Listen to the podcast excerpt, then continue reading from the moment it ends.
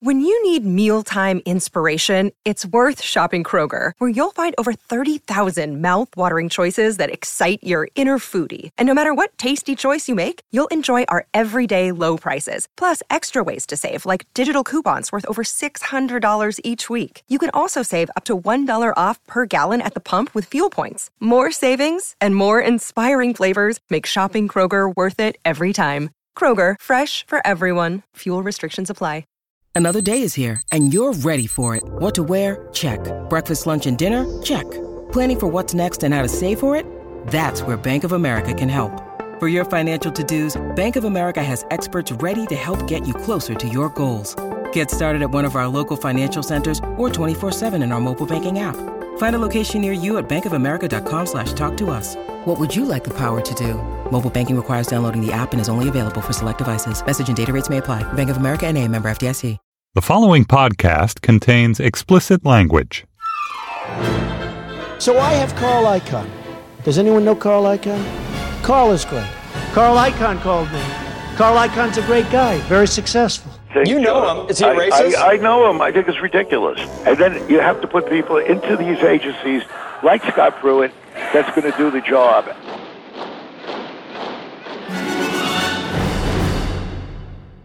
Hello and welcome to Trumpcast, the show about the man who ignored NASA's advice not to look into the eyes of the sun. Because, mama, that's where the fun is. Donald Trump. I'm Jacob Weisberg. So here at Trumpcast, we get caught up like everybody else in the headlines Donald Trump generates. If you listened to our show last week, we really couldn't talk about anything other than the president's apologetics for neo-Nazis, Confederate revanchists, and white supremacists. But when you get caught up in the latest outrages, you risk missing what's really happening in Donald Trump's Washington. What's happening is corruption on a scale we haven't seen in the federal government since the 1980s, and quite possibly not since the 1920s. Trump and his family are using the presidency to make money by directing customers to patronize their businesses, raising prices, and using their political power to change the rules in their favor. But you knew that already. What you might not have known is that the Trumps and Kushners are not the only people treating the White House as an unguarded piggy bank. Friends, supporters, and associates of the president are all getting in on the action. I've talked about this before on the show, but the best precedent I can come up with is Reagan's Department of Housing and Urban Development, which the senior staff essentially looted. The people running HUD in the 80s didn't think it served any real public purpose. They just saw it as a target of opportunity. And by the end of Reagan's second term, you couldn't find any programs at HUD that weren't rife with corruption. The more obscure and complicated an agency's issues are, the easier it is to swampify it. Highly technical regulatory changes that never get reviewed by Congress can be worth hundreds of millions of dollars to self-interested parties. Without ethical standards, without the enforcement of rules about disclosure and conflict of interest, it's just open season. And it's open season right now at the EPA, HHS, HUD, the FCC, Interior, Agriculture, Energy, and lots of other departments and agencies. My guest today caught one of Trump's cronies with his fingers in the till and got him fired as a special advisor to the president. I'll be back in a moment to talk about Carl Icahn with the New Yorker's Patrick Radden Keefe. But first, I want to tell you about the live show we're doing in Austin, Texas on September 23rd at the Texas Union Theater. It's part of the Texas Tribune Festival. We're going to have two special guests, Jill Abramson, the former editor of the New York Times, and Representative Joaquin Castro, who represents San Antonio, Texas as a congressman. He's one of the Castro twins. It's going to be a great show, and you can get tickets at slate.com slash live. That's slate.com slash live. My guest today is Patrick Radden Keefe. He's a staff writer in the New Yorker, and his article in the new issue is Carl Icahn's failed raid on Washington. Patrick, thanks for joining me on the show today. Thanks for having me. Um, so this was a fantastic piece that got results. Carl Icahn has been fired, or as he says, resigned. It's really the uh, the talk of, of Washington. I guess I can't say the talk of the town because it's a New Yorker piece. Um, but uh, just for those of our listeners who may not remember the 1980s, who is Carl Icahn? So Carl Icahn was this, he's, he's a very 80s figure, right? He kind of came to prominence as one of the original corporate raiders back in the 80s, so a guy who did hostile takeovers. And he's interesting because at the time he was this very rich guy who was said to be one of the inspirations for the Gordon Gekko character in, in Wall Street, but was also somewhat reviled because what he did was he came in and, and took over corporations and the corporations themselves often didn't want him to. And so he was a bit of a pariah back in the 80s and even into the 90s. But, but these days he is just one of the richest guys in the country. Forbes says he's worth about $17 billion and he's kind of a fixture on CNBC. So he's, he's kind of been embraced by Wall Street uh, belatedly. And he's, he's over 80 now, but he's very, as you write, uh, been close. Well, I don't know if you can say close, but he's had a good, one of the people who's had a good relationship with Donald Trump for a long time. Trump likes him. He said nice things about Trump. He was a Wall Street person who supported Trump from early on, right? Yeah, well, Trump, I mean, it's interesting because he was one of the few Wall Street people who came out early on and really bet on Trump. And at a time when Goldman Sachs folks were saying nasty things about Trump and Trump was saying nasty things about Goldman Sachs, and he had a really, um, slightly tense relationship with the the more traditional financier crowd in New York. Icahn kind of embraced Trump and said, "Look, I'm gonna I'm gonna uh, stand by this guy. I've known him for decades." And the big issue for Icahn was was deregulation. He said, "I think Trump's going to go in there and and cut regulations back." Uh, and on that basis, he he threw his weight behind Trump. So let's get to the grotesque corruption, or I guess maybe aborted corruption, at the heart of this story, which has to do with an effort at deregulation regulation, um, or I don't even know if you call it deregulation, but changes in regulation that would benefit Icahn personally and materially. What did he try to do? So it gets it gets pretty complicated, but in essence, Icahn is a is the, the major stockholder in or the dominant stockholder in a a refiner, a Texas based oil refiner called CVR. And under the renewable fuel standard, which is a law passed under George W. Bush that, that tries to incentivize uh, the blending of ethanol and other uh, biofuels into gasoline, the refiner that Icahn owns was obliged to buy these credits, these renewable fuel credits. It, they either had to blend the ethanol, or if they didn't do that, they had to buy these credits. And at the time when he purchased his stake in 2012 in the refiner, those credits cost very little. They cost about a nickel each. But the price had gone up and up and up for the credits. And so by last summer, by the summer of 2016, this refiner, CVR, was paying about $200 million a year to purchase these credits. And this drove Icahn berserk. And actually, long before Trump seemed like a uh, like the presumptive nominee or a really legitimate candidate for the White House, Icahn was out in a very public way saying the EPA, which which regulates this this system with the credits needs to change what they call the, the point of obligation. So basically, uh, refiners like mine, merchant refineries like this, should not be the ones who have to purchase these credits or blend the ethanol. You need to shift that point of obligation basically closer to the gas pump. So it was this pretty obscure rule that he became totally obsessed with. And talking to people who know him, this is kind of typical of Icahn. He's hugely wealthy. He has interests all over the place. But if there's one small thing that begins to drive him crazy, he'll just obsess over it. And he became obsessed over this particular rule. And to be clear, there's no kind of intrinsic right or wrong here. I mean, because Iowa has outsized political power, uh, we have corn based ethanol in our gasoline. And some people argue that it's been environmentally beneficial, and some people argue that it's been a massive boondoggle. I'm a little bit on the massive boondoggle side. But this isn't like pro environment versus anti environment. This is the interests of certain refiners versus the oil companies or certain refiners versus other refiners, right? Yeah, I mean the current arrangement under the renewable fuel standard, you, you would you would be hard pressed to find someone who would tell you uh, it's working really well. There are all kinds of critics uh, who have, I think, legitimate bases for criticizing the way in which uh, the standard operates today, and and various people who have disagreements about how you would fix it. You know, whether you would make fixes to the current arrangement, whether you would draw up whole new legislation. It was important for me in writing this article to be somewhat agnostic on the merits of the actual argument that Icahn was making because because to me the argument is not the point. It's actually a story about government process. And I think that's exactly right. I'm not sure there are any merits, but what Icahn did is just so clearly corrupt. I mean, he essentially, and I'm going to kind of characterize your story maybe a little more casually than, than you carefully document what happened here, but he essentially started saying to people, look, Trump's going to sign an executive order changing this regulation so that it's no longer the responsibility of these oil refiners to get these credits. And then he sends, it sounds like he sent Trump an executive or, order, which he wrote in a half-assed, not knowing how to write an executive order way for Trump to sign. And the price of these credits, which trades very non-transparently, shot down because he created the impression that Trump was about to do this. And he was then able to buy the credits he needed on the cheap. Yeah, I mean that's that's more or less tracks with with what I was able to document. I did, there was a period of time in February. I mean, part of what's fascinating about this story is it's weeks into the new administration.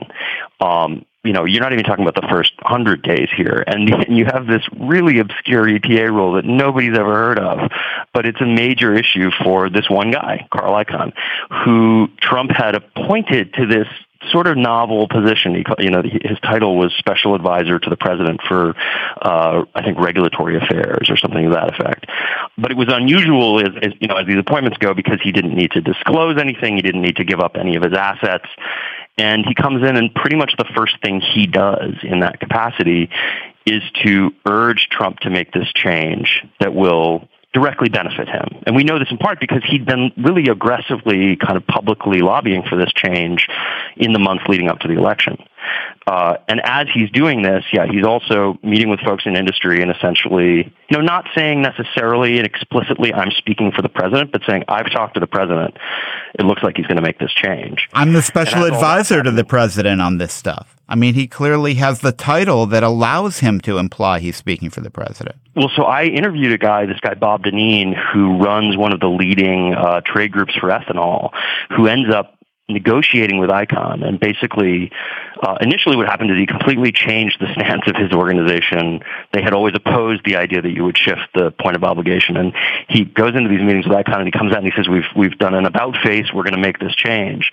And initially, what he when he was asked about this by the press, he said, "Oh, you know, a Trump administration official told me this change was coming." And then, certainly with me, he said, "With the only Trump administration official I ever talked to was Carl Icahn." So it's a conflict of interest. It looks like insider trading. Why isn't Carl Icahn being indicted and prosecuted right now? I think there are a bunch of answers to that. I mean, in talking with Icahn and in talking with his lawyer, they they make a bunch of different arguments. I mean, they claim that he never had an official role, which I think is kind of nonsense. I mean, there was a press release put out by the transition with quotes from Trump saying he's going to come in, he's going to have this title. There are questions in terms of whether it would be an insider trading case. That you know, the fact that he was making, uh, he was essentially shorting the value of these credits. The credits are a commodity, so it wouldn't be a securities case, but there could still certainly be a fraud case there. I talked to lawyers who thought that there would be. But the other thing is, look, there's a federal statute that says that if you are an executive branch employee other than the president and the vice president, you cannot give advice on a matter in which you have a personal financial interest. You also can't manipulate the markets, right? I mean, short of insider trading, it was illegal to manipulate commodities markets before anybody was being prosecuted for insider trading in the stock market. Exactly. Well, and in fact, there are broad kind of fraud statutes in which, in theory, yeah, you could say, look, if you're in a situation in which you're, you know, you're out there, um, whether it's that you know you you know secret information that other people don't, or in some ways almost worse, right? You're you're trying to kind of convey an impression in the market that something's going to happen that maybe isn't going to happen. Certainly, you can look at the the value of these credits, and there's just when you look at how they when exactly they the value dropped and you map that with the news of these conversations that Icahn was having, it's just there's there's no way not to conclude that he was driving the price down. Patrick, I'm more outraged than than you are about this. I mean, this this guy, I mean, he deserves a fair trial like everybody, but he should be in jail. I mean, what he well, did, he should be in jail.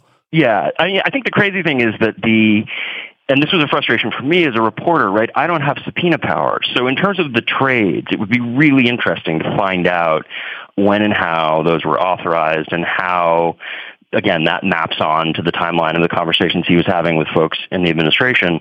But you get you get to this kind of crazy situation where is the is the Trump Justice Department going to investigate? I don't think so. Uh, you had all a whole bunch of Democratic senators who've written a whole string of outraged letters about Icahn to anyone who they can think of, and they're not really getting responses. They're not really getting any traction. So you did have this kind of interesting situation, which was within, um, you know, a week before my piece came out, the White House told me, hey, you know what, Icahn's no longer working for us in any capacity. Um, and then hours before my piece posted, Icahn announced himself that he was stepping down, which I think seems to indicate that they're aware that there's real well, this in this case, they succeeded in firing him before he quit. Yes, yeah, exactly. Um, and I can I can document that. Though it, it says actually a lot, I think, about the psychology. It's it's interesting because uh, Icahn and Trump share a certain kind of. Um, I thought of it as like the, this kind of simian dominance code, right? Where there's there's only ever an alpha and a beta in any interaction and so I, I did think it was interesting that the White House kind of broke up with him before he could break up with them. And then in his press release announcing he's stepping down, he says, "This was my decision. You know, I did this. It's not that they let me go." And it was the week of Charlottesville, but he didn't say it anything. I mean, this was the week that all his other business advisors were resigning from their from their commissions and appointments and the councils. But he did his didn't have anything to do with that. It was because of your story. Exactly. And I have to say, I mean, I think on some level, part of what's interesting to me about the Icahn story is if you is it's primarily the financial press that covers this guy. And it is amazing to me the degree to which they will stenographically take down whatever he says in terms of him explaining. And so there was, in fact, after he resigned, there was this whole kind of round of stories in which if you just read the headline of the story, you would think, here's another guy who's been kind of pushed to a crisis of conscience by the awful events in Charlottesville. And in fact, if you read Icahn's statement, there's none of that at all. It had nothing to do with his his uh, you know it didn't in any way I don't think inform his his motivation. It was sort of convenient timing for him. But um, back to this question of, of prosecution. So, as you say, we can't exactly look to the Trump Justice Department to uh, thoroughly investigate this. I hate to say it, we need another special prosecutor for this case, right? I mean, it's a, it, it's clearly, it's, it's federal. I mean, you might have a New York prosecutor who would take it on if, because of the abdication of the Justice Department, but there should be a federal in, investigation and you need an independent prosecutor to do it. Uh, I think that's I think that's probably right. I will say, as I was working on the piece, I heard a number of rumors from different people suggesting that um, that Schneiderman, the the Attorney General in New York, might be looking into this. I, I couldn't get any confirmation of that, but I did talk to Eliot Spitzer, who had held that job in the past, and he said, "Oh yeah, if this came across my desk and I was sitting, uh, you know, in my old office, I would we would absolutely take a hard look at this." But yeah, I mean, I could uh, look. I, th- I think there is a broader context of conflicts of interest here, and this is one case. It strikes me as a, an especially egregious one, but I think that there are, are a bunch of different areas that you could have somebody looking into, and, and probably in a in a fairly fruitful way. I think it tells you a lot that Walter Shaub who, when he was inside the government, uh, was was you know making noise about these ethics issues, ends up basically being forced to resign and and uh, and now speak about it from the outside. Well, the idea of any kind of ethics advisor or, or inside the White House is is obviously a joke. I guess the question is more about you know how you remedy it in the absence of that. But, you know, what's interesting, as you say here, is this sort of, this isn't just an instance, it's a parable of a lot of instances, maybe a particularly egregious one.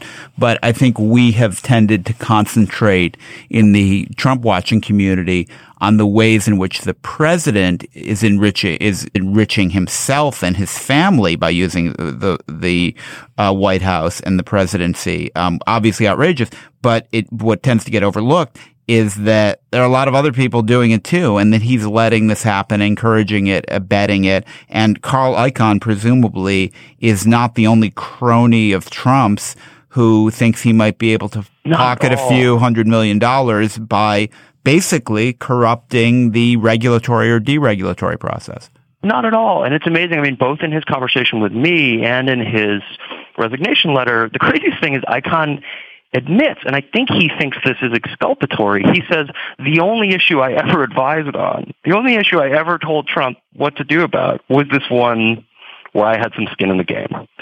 So he, you know, he comes out and, and essentially says, outside the four corners of my own self-interest, I didn't have any regulatory ideas. That I was bringing to the president. I mean, the, the the way this whole piece got started for me was I had a conversation in February with someone. I, I was meeting with a source a financier uh, actually about a different story, and he mentioned Icahn, who he knew. And what he said to me at the time was, there's this whole circle of people around Trump who essentially are regarding this presidency as a it's like a corporate raid on Washington. Uh, they're going to go in and get what they can get.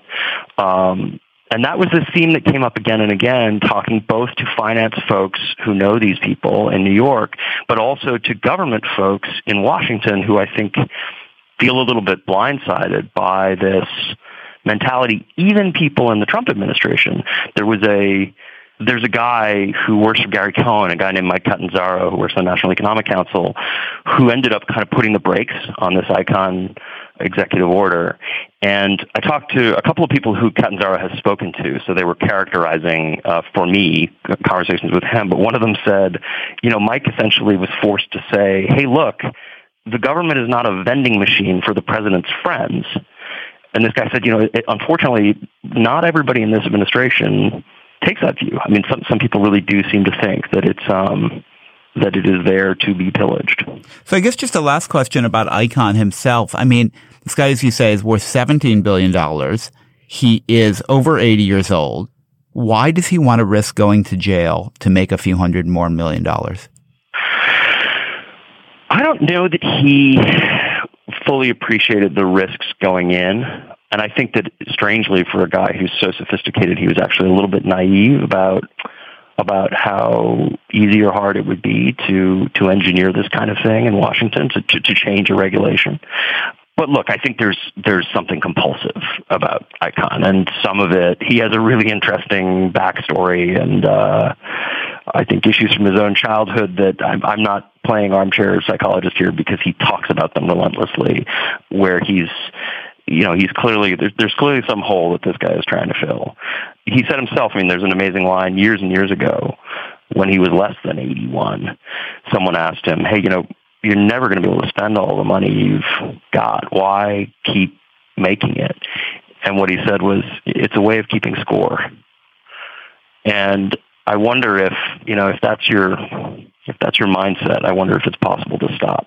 Every line in, in the movie Wall Street is like something Carl Icahn actually said. Well, and in fact, the line, the line, uh, uh, reportedly, the line, uh, "If you want a, if you want a friend, get a dog," came after after Oliver Stone, while researching the film, went and met with Carl Icahn. He didn't say lunches for wimps. Wasn't that from Wall Street too? yeah, yeah, exactly. That may have been someone else. I've been speaking to uh, Patrick Radden Keefe of the New Yorker. His story in the new issue, which you must read, is about Carl Icahn's failed raid on Washington. Patrick, thanks for joining me. Thank you. I've been in this business since 69. Most of these Harvard MBA types, they don't add up to dog shit. Give me guys that are poor, smart, and hungry, and no feelings. You win a few, you lose a few, but you keep on fighting. And if you need a friend, get a dog. That's it for today's show. But I have one request. Would you give us a rating and review on iTunes? The rating might be, for example, five stars, and in the review, you might say, for example, why you like it, but you don't have to do it. Just go to Apple Podcasts and give us a rating. Also, are you listening to Slate's Hang Up and Listen? It's one of the best sports shows out there. I listen to it, even though I'm not that into sports, because it's such a good and interesting show. Every Monday, Josh Levin and company break down the latest storylines in sports. You can hear them discuss football in the wake of Charlottesville with a former NFL player. Check that out by going to slate.com slash hangup. That's slate.com slash hangup. Today's show was produced by Jason DeLeon. Thank you, Jason. I'm Jacob Weisberg. Thanks for listening to Trumpcast.